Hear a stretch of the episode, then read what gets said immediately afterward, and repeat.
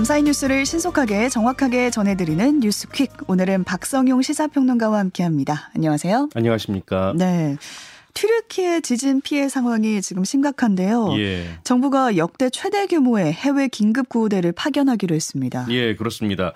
어, 튀르키에 파견되는 해외 긴급 구호대는 모두 110여 명인데요. 음. 어젯밤 현지로 출발을 했습니다. 네.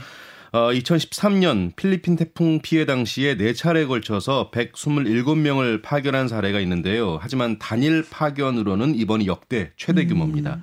긴급 구호대는 외교부와 119 구조대, 한국국제협력단 60여 명과 육군 특수전사령부군인 50여 명 등으로 구성됐고요. 의약품 같은 긴급 구호 물품도 군 수송기를 통해서 함께 전달이 됩니다. 네. 정부는 신속한 구호 이행을 위해서 긴급 구호 본부도 현지에 설치를 했습니다.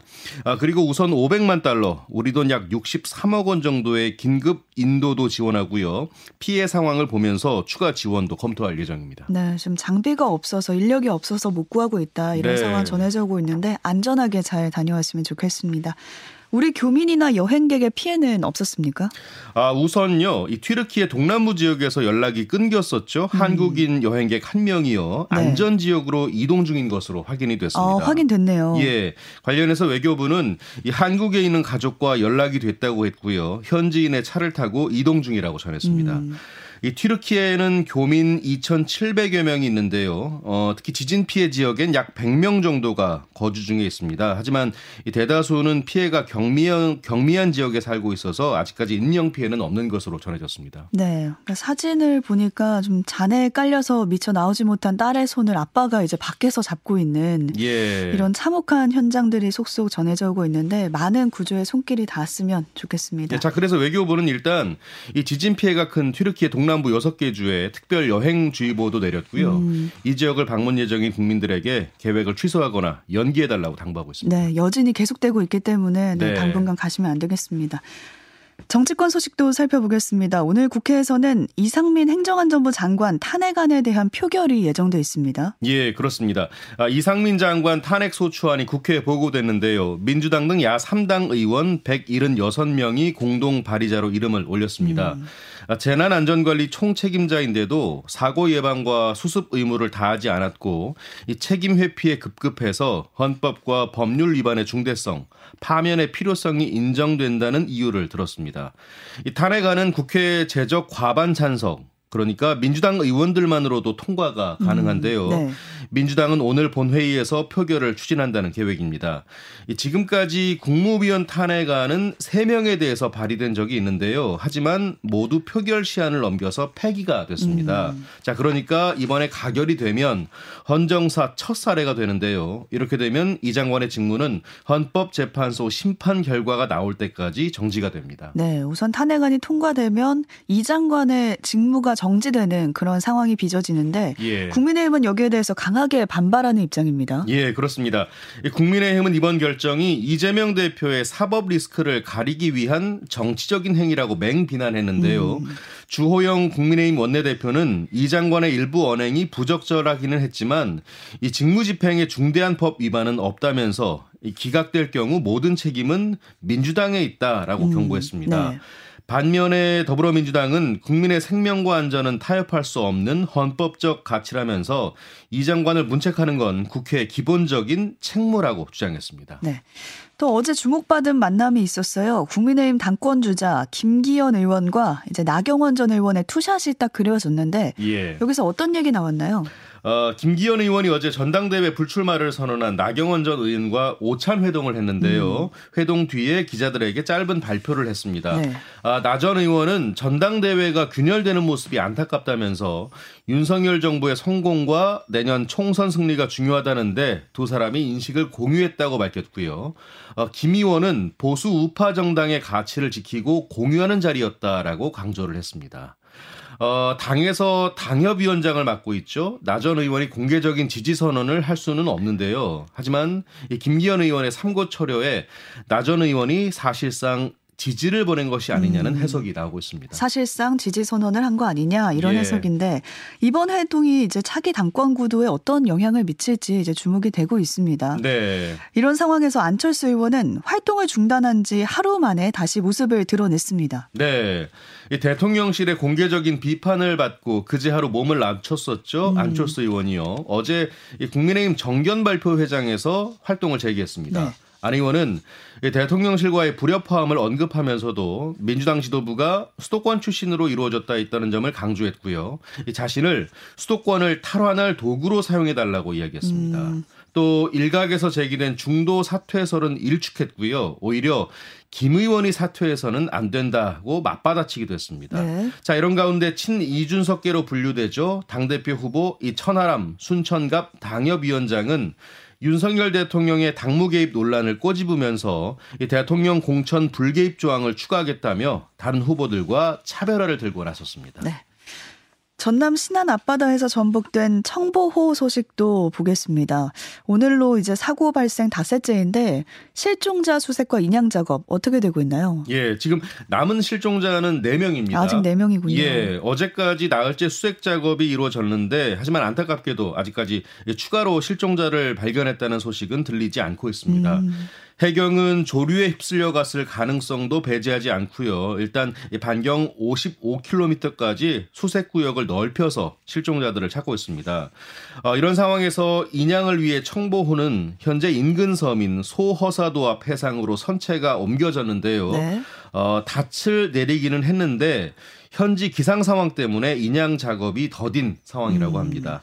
자, 예상보다 물살이 거센 데다 바람도 불고 있어서인데 정확한 인양 시점은 가늠하기 어려운 것으로 이렇게 전해지고 있습니다. 네, 사고 원인 규명을 위한 수사도 지금 진행이 따로 되고 있죠. 예, 그렇습니다. 음. 해경은 출발 때부터 배가 기울었다는 생존 선언의 진술 그리고 이 청보 바닥과 측면에 눈에 보이는 파공 그러니까 구멍이 발견되지 않은 만큼 이 선체 내부의 결함까지 다양한 가능성을 열어두고 수사 대상을 확대하고 음, 있습니다. 네. 자, 이에 따라 전남 영암의 선박 건조 업체에 대해서도 건조 절차 등을 제대로 준수했는지 조사할 방침입니다. 네.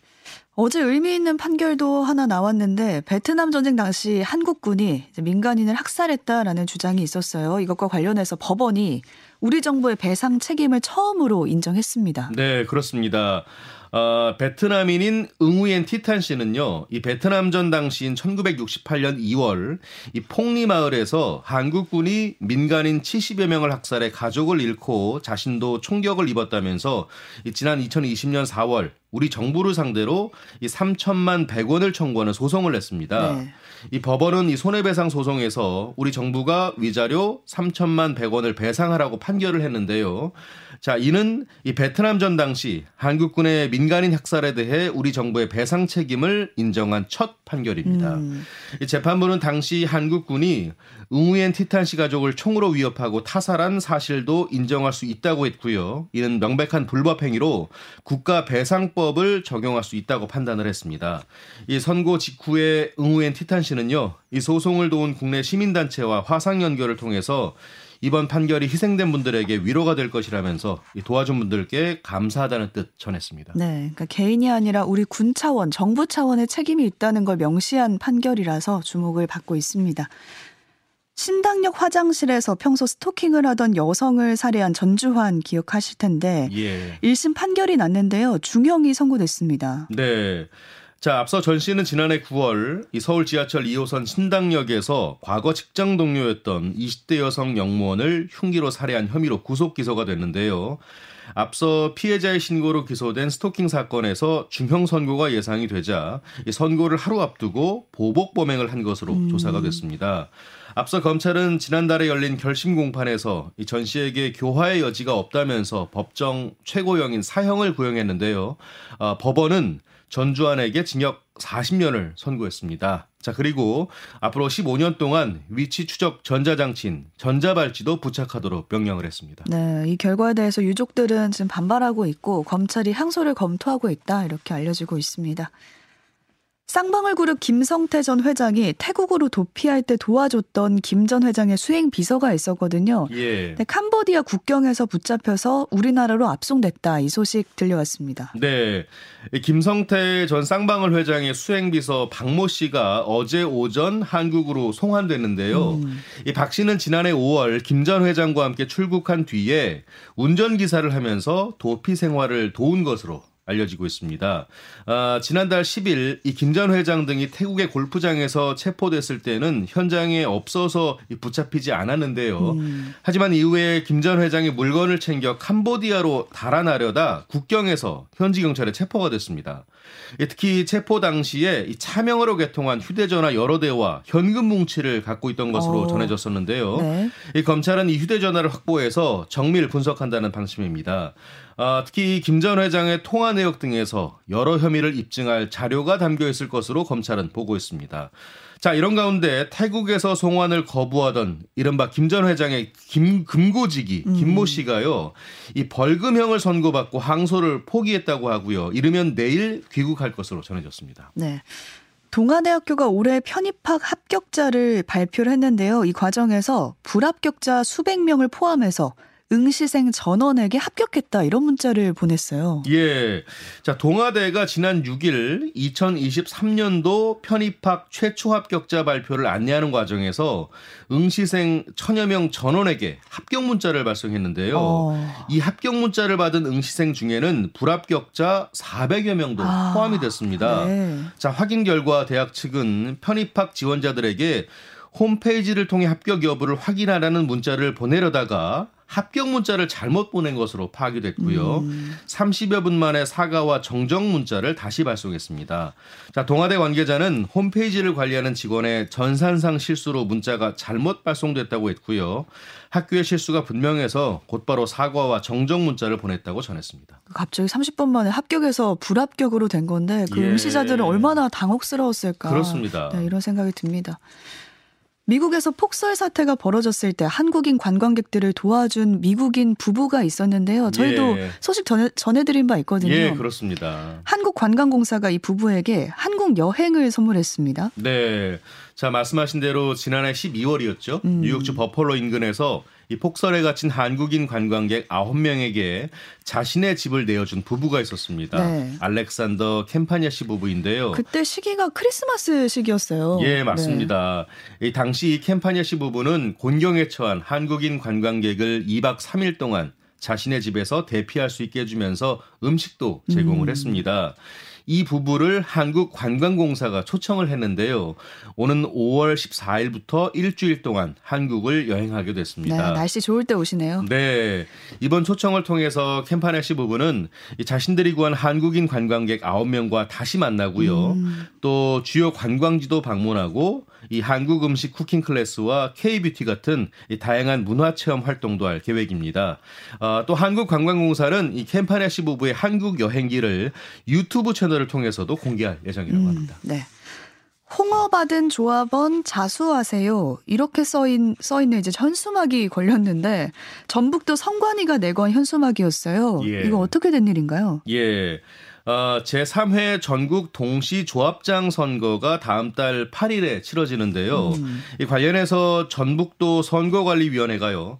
이 전주시 호성동 전주 김제 완축 완주 축협 지점과 사무소 등 9곳에 자수 권고 현수막을 내걸었습니다. 네. 이 현수막에는 3월 8일에 실시하는 조합장 선거와 관련해서 금품, 홍어 등을 받은 조합원은 2월 15일까지 선거관리위원회 자수에서 과태료를 감경 면제받기를 바랍니다라고 음, 적혀 있는데요. 네. 이 관련법에 보면 후보자는 기부 행위를 할 수 없고요.